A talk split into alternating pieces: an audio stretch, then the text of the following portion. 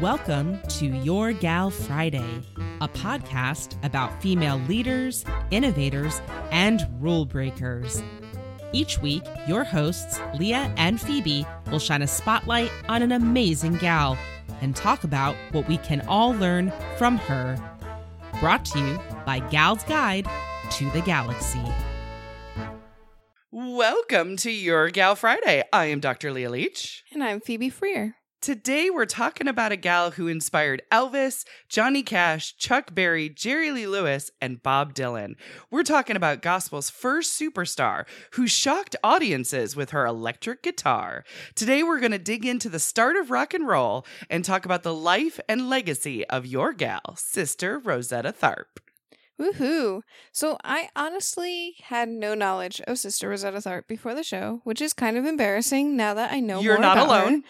It, I'm not yeah, don't worry about it. But it's Not like, man, we really, I'm really glad we're covering her because we, she needs to be known. Like she's Yeah, great. and she's fascinating, right? She is. and as a big fan of rock and roll, I am sad to report that I didn't really know her at all. But I'm excited. And you figure rock and roll has to come from somewhere, right? I'm excited to tell you that it came from Sister. And we're I mean, it's just it's it's a great journey. I I'm excited. oh yeah, she's been a lot of fun to spend time with. Oh yeah.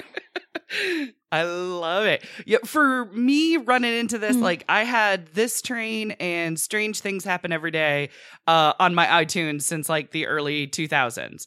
Uh, this is when my husband and I were big into blues history um, because we really wanted to know how many songs Led Zeppelin ripped off. That was kind of what started it. That's hilarious. Spoilers, lots of them. Uh, so that's kind of, you know, we started digging into blues history. And of course, Sister, even though she was more gospel, you know, it all kind of blends together and I loved her sound. So Mm. I knew her as the godmother of rock and roll.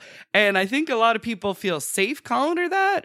But like, as our listeners, you know, come along with us for the journey, you're going to see she is much more than that. Oh, much more. So much Right? more. So much Mhm. more. Oh yeah. So, should I set the tone a little bit for our listeners and give an ever so brief history of rock and roll? Yes, please do. All right. So, this is as brief as it comes because there are many a books written about the history of rock and roll, and it can get complicated on who you ask. But Right. the nutshell is uh, rock and roll started as rhythm and blues in the American black community in the 1930s. It was a mix of gospel spirituals from church and work songs from the cotton fields. It was also a mix of big band and of jazz, but it wasn't called rhythm and blues in the 30s. It was called race music. Sometimes it was called sepia or Harlem Hit Parade. And just like segregation at water fountains, there was separation of chart records like Billboard for music featuring black artists. Now, after World War II ended in 1945, there was prosperity in the white middle class of America. Teenagers had a lot of free time and spending money, and they were not amused at all by the wholesome sounds of Perry Como and Frank Sinatra. So they looked to other stations on the dial. They looked at rhythm and blues stations.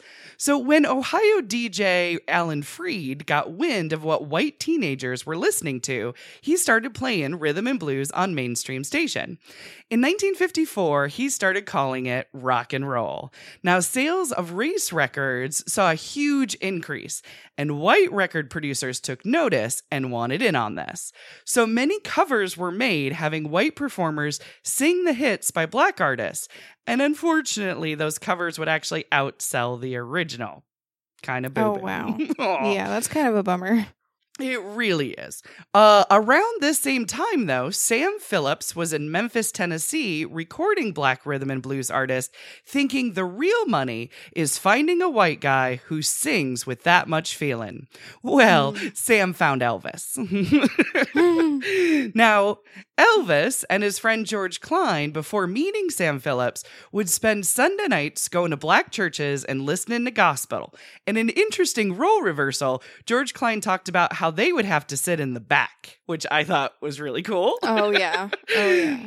So Gospel influenced Elvis's singing and style, and Sister Rosetta Tharpe was the number one gospel singer in the world, and Elvis was a big fan. So now the white DJs and record producers and artists started branding this new rock and roll and targeting it to American teenagers. And they were whitewashing the originators, but teenagers, just like now, and then are very woke. So they would seek out the original work. And because of those teenagers, mainstream record companies and radio stations started playing Chuck Berry, Fats Domino, Little Richard, and more. It's because of those teenagers seeking out the originals that we got to know them. So now, when I was a kid, I was either told or somehow I just thought this, I don't know how this got in my brain, that Bill Haley's Rock Around the Clock uh, was the first rock and roll song. Have you ever heard that? No, I don't think so. No. Okay, gotcha. I wondered if it was like there was a certain time in history that that was like just like maybe it was in a commercial or something Yeah, like I don't that. know. I was and that's kind how of I got it in my head. Yeah, I don't know. I was kind of sheltered when it came to music, so I was just like I kind of just found stuff on my own. You escaped at- that Yeah. right. That's a better way to do it, actually. yeah so any any like normalized like um usual quotes or whatever that people would throw around music either i didn't hear or they didn't stick with me because i didn't listen to that at the time so it didn't like it didn't Right. mean anything so It's probably a good way to go because a lot of times those like urban legends are wrong. they're they're like a marketing campaign We've- at the time. we've proved time and time again in fact that urban legends are usually wrong right? Exactly. so it turns out, ironically, that this urban legend was also wrong. Uh, Rock Around the Clock was not the very first rock and roll song. Uh, there are many songs that rocked before that. So many historians like to say the song Rocket 88 by Ike Turner, that was released in 1951, was the first. But there were songs before that, like Fats Domino in 1950, The Fat Man. But sometimes you have to look further than the 50s, which sometimes historians don't necessarily do. So in 1938, Sister Rosetta Tharpe released That's All and This Train in 1939. Both featured a fast electric guitar rhythm, amazing pickings, and a guitar solo. Now, it was gospel in lyrics, but in musical styling, it wasn't jazz, it wasn't swing, and it wasn't quite blues. So, hmm, what do you really call this? right Well, in 1942, Marie Ordenkircher describes Sisters' vocals as, quote, rock and roll spiritual singing. Keep in mind, this was 12 years before Alan Freed coined the term rock and roll. oh my gosh Interesting, right? So, Mhm. what music industry influencers are very tight lipped to say is that the actual words that Sister Rosetta Tharpe is the inventor of rock and roll. Now, to be fair, music industry people can't even agree on who invented the electric guitar, so they can't agree really on anything. right Um, however, Sister Rosetta Tharpe is commonly called, without debate, the godmother of rock and roll.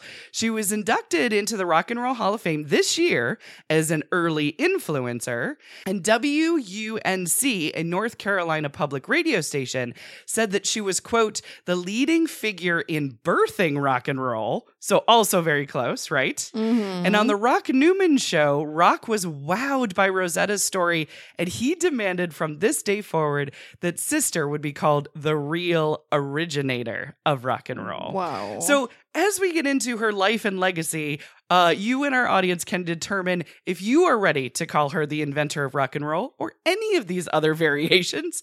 Honestly, it doesn't really matter because absolutely, you're going to see just how awesome this gal is. But we should probably start at the beginning, right? We really should. Yes. All right, hit it. So, Sister Rosetta Tharpe was born as Rosetta Nubin on March 20th in 1915. She was born in Cotton Plant, Arkansas. Her mother was Katie Bell Nubin and her father was Willis Atkins. Now, there's not much known about her father except for the fact that he was a singer, and we also know that her parents were cotton pickers. Now, her mother was also a singer and a mandolin player and an evangelist preacher for the Church of God in Christ, otherwise known as the COGIC, which I think it just saying Church of God in Christ is easier for me, but okay, whatever. Right, exactly. Either or. Yep. yeah. Um, the church was encouraged to do musical expression in worship and allowed women to preach. So her mother was a preacher there, and her mother was very active in music and included Rosetta in all of it from the time she was four years old. Wow. Yeah. Now, Rosetta was playing the guitar and singing Jesus is on the Main Line, and Rosetta was known as a singing and guitar playing miracle because of how young and talented she was. In fact, she was called all this because she did all that when she was only six years old. Now, Rosetta's mother left her father by the age of six, and the mother and daughter traveled as regular performers in a traveling ev- evangelical troupe with hybrid performances. It was part sermon, part gospel concert, and it was in front of audiences all across America and in the southern states. She was even set on top of a piano at the churches they performed at and played her guitar and sang there and sat on the piano so that everybody could see her. Her exuberance and her talent started at such a young age. It's no wonder she became a rock legend. I mean, she was born to be this. Yeah. She was, yeah. She had no fear of it whatsoever. It was her life from the beginning. Yep, absolutely. And I love the fact that she started in Black Gospel in essentially a Southern Baptist church. I mean, these are my people. I mean, the I mean that sounds funny for me to say, but like if you've listened to the podcast, you know I'm a a big fan of Black history and I've been drawn to it. And the funny thing is, rock and roll is my favorite genre of music. Like, this is my music, this is my stuff. And the fact that it came from black gospel church music is just like, are, Mhm. are you serious? Like, it's all comes makes full total circle. sense, it, it, right? it makes complete sense. I'm like, I you can't make this stuff up. Like, I know. I mean, it's just like- amazing. when I realized that today, I'm like, are you serious? Like, it all comes full circle. It's all the same. It's yeah. Oh, I absolutely love that. It's so cool. so, in the mid 1920s, Rosetta and her mother settled in Chicago, Illinois, where they continued to perform religious concerts at the church, while they occasionally traveled to perform at other church conventions throughout the country. But because of this, Rosetta developed considerable fame. She was known all over the place. She was a musical prodigy. She standed out in an era where prominent black female guitarists remained very, very, very rare. Um, blues legend Memphis Minnie was the only other performer to enjoy national fame at this time. Like it was right. Memphis Minnie and Sister Rosetta Tharpe. That's it. You know, it's like Right. Exactly. Yeah. Rarity for sure. yeah. Uh, so when Rosetta was 19 years old, her mother decided it was time for her daughter to get married. These are the things that to- happen. Yeah, time to get married. Yeah, exactly. So she set her up with Reverend Thomas Thorpe. The marriage didn't work out. However, he actually was using Rosetta to make money and try to get more people to come to his church. And Rosetta herself was not happy. So they separated after four years, and Rosetta and her mother moved to New York. However, Rosetta decided to change her last name from Thorpe to Tharp, basically changing the O to an A, and therefore becoming Sister Rosetta Tharpe for the rest of her life. So she got one cool thing out of the marriage, She right? really did. Yeah. I mean, it's a cool name, Sister Rosetta Tharpe. Otherwise, I she, yeah, if she would have never got married the first time, she would have been Sister Rosetta Nubin. I don't think that has as much. yeah, rock not as much yeah, see what I'm- catchy. Yeah. yep. So in New York, she signed with Decca Records, which I'm going to have Phoebe talk about in a second because she's been digging more into that. Mhm. Uh, however, while Rosetta was in New York, she turned some heads and got some powerful people's attention. In December of 1938, she performed at Carnegie Hall. She was part of John Hammond's famous Spirituals to Swing concert, and she was performing gospel not in a church setting, but with a secular audience, and it was very weird to religious circles. She was also performing next to blues and jazz artists. This was also weird. But the weirdest of all, well, at least to the conservative audiences, was a woman playing electric guitar. And according to biography.com, quote, the performance shocked and awed the Carnegie Hall audience.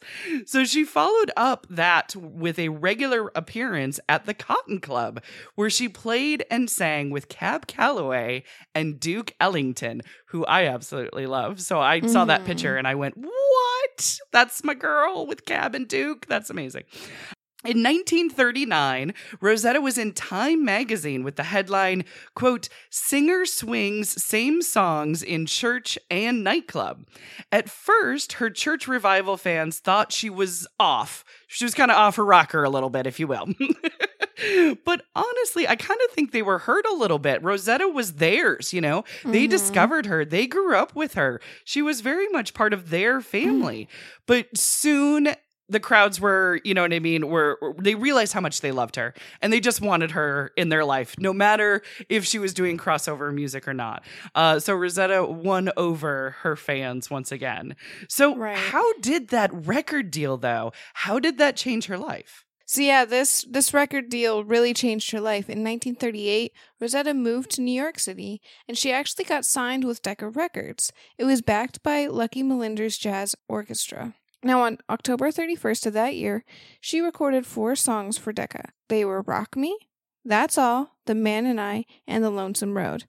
The first gospel songs ever recorded for Decca.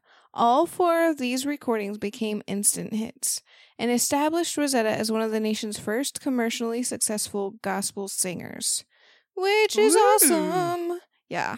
Very cool. I love it. And Mhm. Decca was big, It very big. Was very big, yeah. So the song Rock Me influenced many rock and roll singers, such as, you know, the one and only Elvis Presley, you know, Right. Little Richard and Jerry Lee Lewis. So in 1942, the music critic described Rosetta's Rock Me as its sister Rosetta Tharpe for the rock and roll spiritual singing. She had signed seven year contract with Reminder. Now it's interesting that a church singing lady was the mother of rock and roll. I mean, think about it. You know, accused of being devil's music, all this stuff, and it started in church.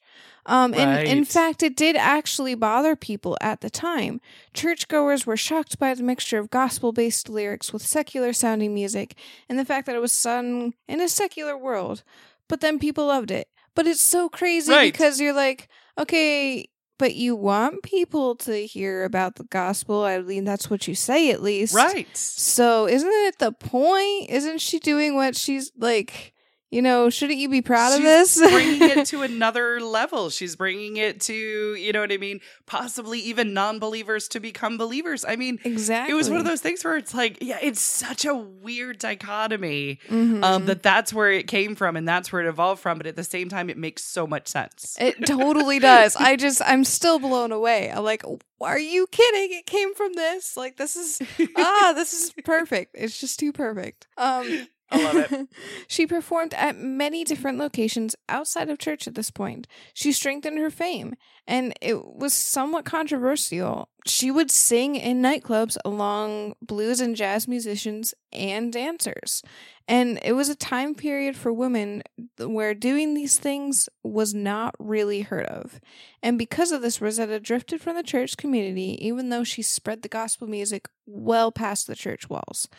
I mean, it's just, eh, it, this story is insane. I know. It's amazing. and Now, it, it- comes from a special kind of lady. You it know, you really have to, does. You have to really be gutsy to do what she did. Yeah. Absolutely. Now, it has been suggested that Rosetta was maybe at odds with the record company when she was signed. Um, there's a quote that said Rosetta and Millinder were increasingly at odds in 1943 as Rosetta itched to quit the big band circuit and renew her career as a strictly gospel act. As Roxy Moore remembers, she hadn't wanted to do the light fare poking fun at old time religion or worldly material like the song Tall Skinny Papa, but found herself bound by contract. Now, her nightclub performances, in which she would sometimes sing gospel songs amid scantily clad showgirls, caused her to be shunned by some from the gospel community. I mean, it's just like this whole dynamic is just kind of like a whirlwind of oh, you're doing good. Oh, you're you suck. Now you're banned. Now you're doing great, but you're not. But you're breaking barriers, but we hate you, but we love you. It's like just make up your mind like Exactly. This is what happens when things start to blend together. yeah You know what I mean? When it's not clearly one thing and it's not clearly another, when you start to get a blend, um, you kind of start to get that I don't understand it. I hate it. I love it. I hate it. I love it.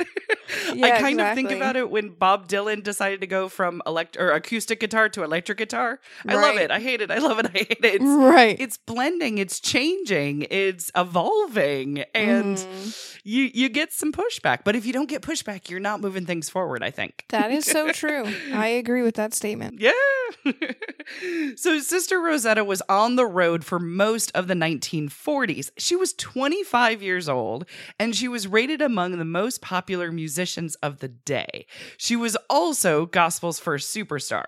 Girl had crossed lines of music genres and color lines, and it was a wonderful rarity. She headlined tours with white and black artists in the roster. In a BBC documentary, The Godmother of Rock and Roll, Sister Rosetta Tharpe, they talked about her touring with the Dixie Hummingbirds and the Jordanaires. Now, Rosetta had a bus with her name on it, which everybody said was very, very rare at the time. Uh, but many times the artists actually had to sleep on the bus because the hotels wouldn't allow them in due to segregation and racism. Restaurants and bathrooms were exactly the same thing. And it prompted the song Strange Things Happen Every Day, which is a wonderful mix of jazz piano, electric guitar, and gospel put to a bounce and beat. But it reflected that odd segregation that she saw on the road. The song actually became the biggest hit of her career, and it was later covered by Johnny Cash, Tom Jones, and Etta James. Well, holy crap. Right? Yes. it was never easy for Sister Rosetta. Oh. No. So, in the mid 40s, Rosetta had another musical breakthrough by teaming up with blues pianist Sammy Price to record music featuring a combination of piano, guitar, and gospel. Now, their most favorite tracks, recorded in 1944, were Strange Things Happen Every Day and Two Little Fishes and, and Five Loaves of Bread. So, in 1946, Rosetta saw Marie Knight perform at Mahalia Jackson concert in New York. Now, Rosetta recognized a special talent in Marie. Now, two weeks later, she showed up at Marie's doorstep, inviting her to go on the road. They toured the gospel circuit for a number of years, and it was brave and daring, and together they were their own accompaniment. Um, Rosetta's voice and her guitar, and Marie's voice and her piano, together they made this entire ensemble, which they did not need any help. It was these two black women touring together, no men, on their own. It was crazy in the time. It's amazing. It's- it is yeah, amazing. Sisters doing it for themselves. oh, yeah. So people often commented that Rosetta played like a man, to which Tharpe often replied, Can't no man play like me. I play better than a man. Which, my girl, Is oh, true. yes. Oh, yes. Very true. Um, and it's interesting to me because um, articles often refer, or like I looked up Sister Rosetta Tharpe and she was referred to as queer. And I was like, okay, I wonder if that's the modern definition of queer or not. Well, she's right. accused Mhm. of playing like a man and she also dated both men and women so i'm like you know what? Yeah she's like a modern definition of queer and i like it. That's pretty awesome. Like right, exactly. speaking of that rosetta and marie were thought to not only be partners but lovers. And rosetta had dated both men and women in the past and their friends often said that they were lovers but it was never publicly announced because it could ruin careers. I mean, their careers were already Right. strained, being black women touring with no men, and I mean, yes, and bridging the gospel. And this was the 1940s. Yeah. Yeah, I mean, it, they they were overcoming a lot of other things, so they didn't need that one as well. Right. So, unfortunately, starting in 1949, their popularity took a sudden downturn. So, Marie harbored a desire to break free as a solo act into popular, more popular music. But tragedy happened upon them as well. So, Marie's mother and two small children were tragically killed in a fire, and she was heartbroken. And then she just left. She left Rosetta. She didn't do music. She, Yeah. she was understandably so. She had Oh, stuff yeah. to deal with, oh, right? Oh, yeah, for sure. Yeah. Now, that same year, to commemorate Rosetta's first anniversary of being a homeowner in Virginia, she put on a concert at at what is now the Altria Theater. Now, it supported her for that concert was the Twilight Singers, whom Rosetta adopted as her background singers for future concerts, and she renamed them the Rosettes. I do think that's adorable. My backup is- singers are the Rosettes. It, it is adorable. And then if you watch that documentary, some of the Rosettes are actually interviewed, which is also adorable. So just throwing that out. Absolutely. So cute. Them. so, Sister Rosetta performed at the Griffith Stadium in Washington, D.C. in 1950 with Marie. And the concert did really well. Uh, but her promoters, Irvin and Izzy Felds, were planning on doing a second show. So, when Marie and Rosetta broke up, Irvin had this idea to make it a concert and a wedding. now, the Felds would promote it. But Rosetta had to find a husband. right. You know, They- little I love things. that they came little up with this idea without a husband. Yeah. It's Interesting, It makes sense. right? Yeah. Totally. So tickets went on sale to the public, and Rosetta did meet Russell Morrison. Uh, Russell loved the music industry, but he couldn't sing or play. Uh, after the wedding, Russell would not only become Rosetta's husband, but also her manager. Now, uh, you know, they didn't have the greatest marriage. However, they would remain married until her death. Uh, it was reported that Russell kind of cheated on Rosetta quite a bit and resented her talent. And also, he had no idea of how to be her manager. yeah. No. that was all the other these problem. things, and and according to the documentary, she her friends even warned her about him and all this other stuff, and Mhm. it's very it's an interesting thing to me. It's just like but she was married two other times before that and she wasn't afraid to get Right. a divorce. So it's like ooh, there's got to be something else there, you know. Right. Something else where they took care of each other or they balanced each other or they gave each other independence. You know what I mean? Yeah. Where it's like, you go see who you're seeing, I'll see who I'm seeing, but we'll stay married. Right. Like, maybe that was cool too. right. So yeah. it, it's whatever worked for them. It apparently did. yeah. but now the wedding was a publicity stunt and it was elaborate. Oh uh, yeah. People brought wedding gifts.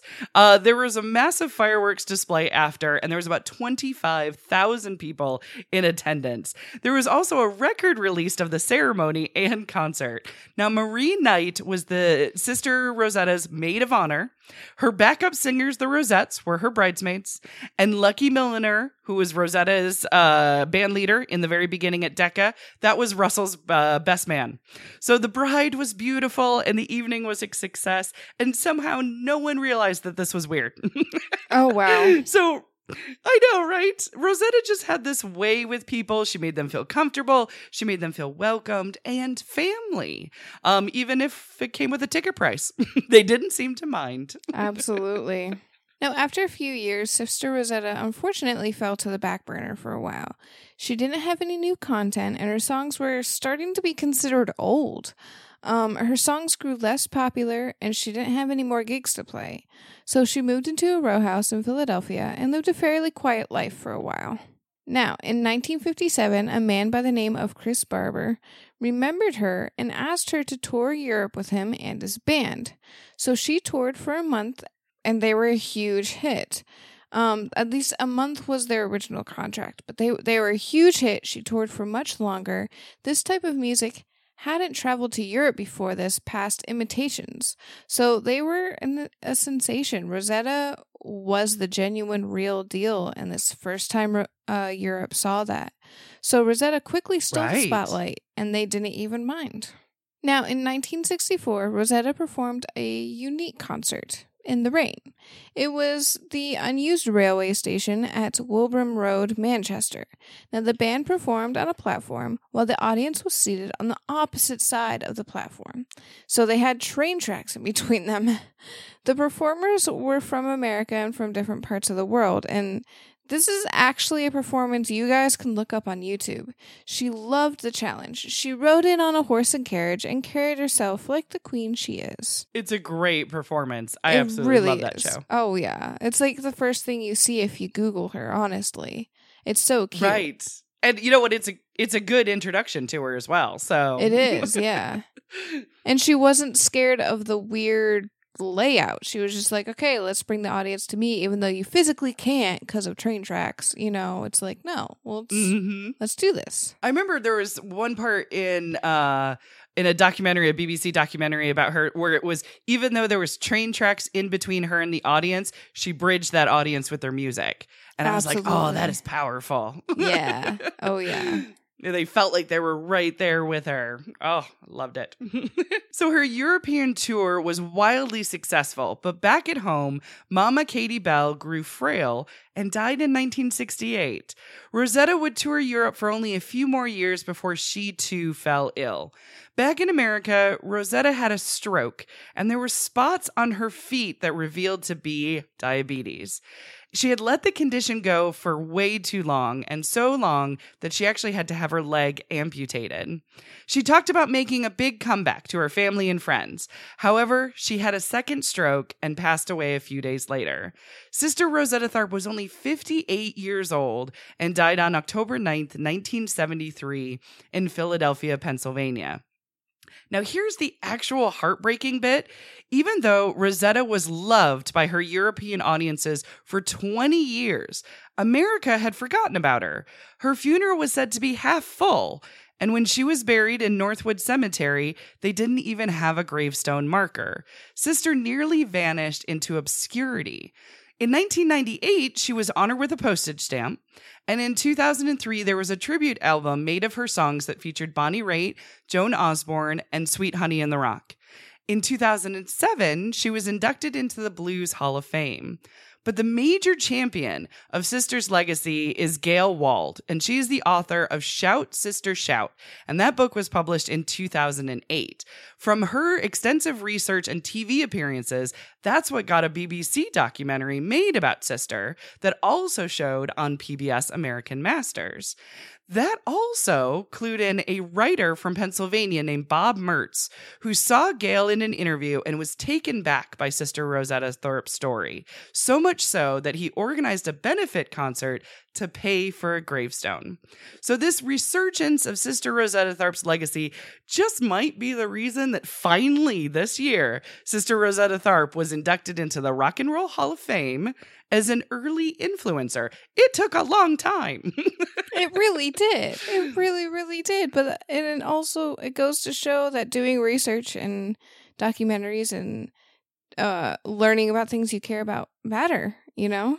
It really does matter. Yeah. And it ripples, it spreads to people. It totally does. And they're like, Yeah. I can do something about that. And, you know, why haven't I heard about her? And I can learn more. And why do I love this thing that I love? How did it get started? So, exactly. you know, it's important.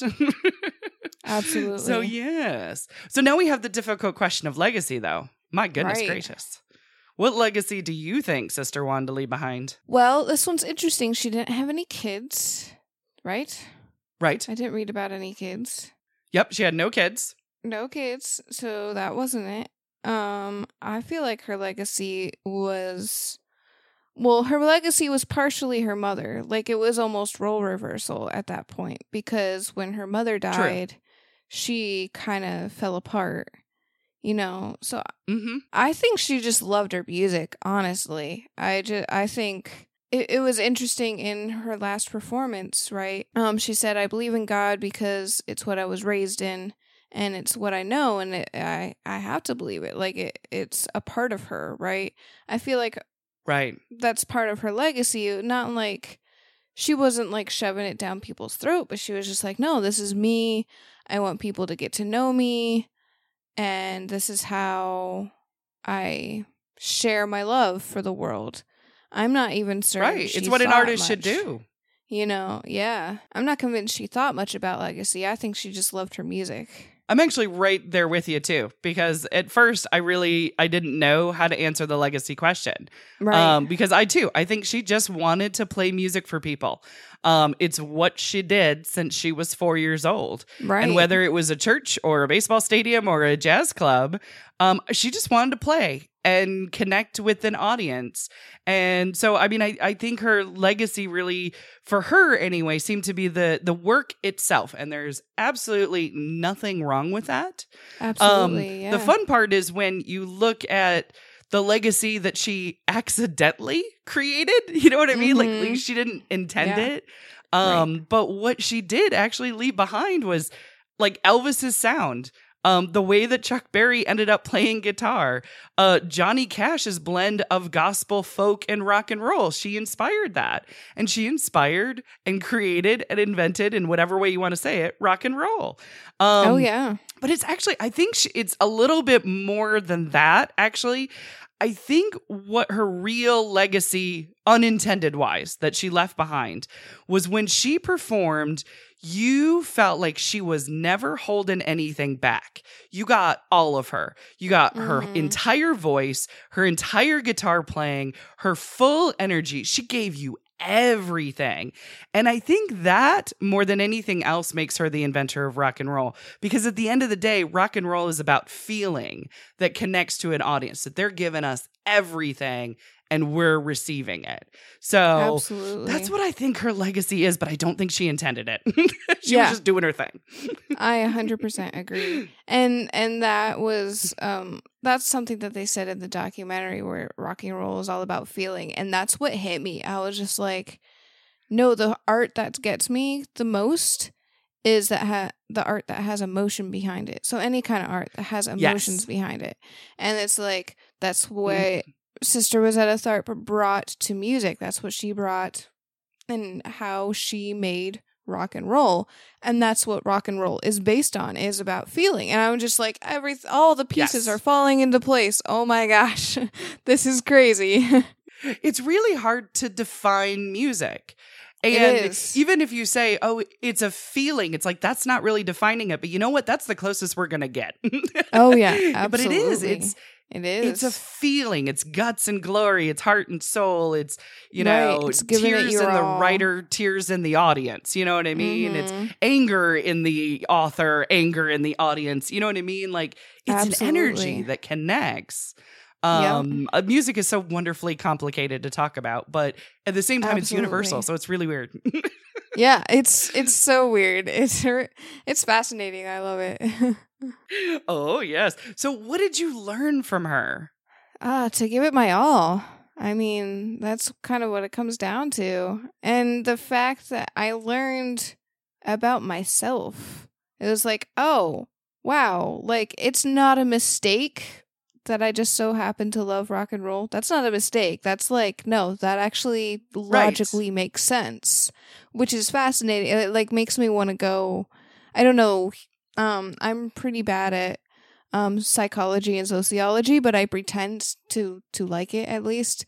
You know, so I I like Right. to Right, I'm with you. dig yeah, I like to dig into it like at my own level, I guess.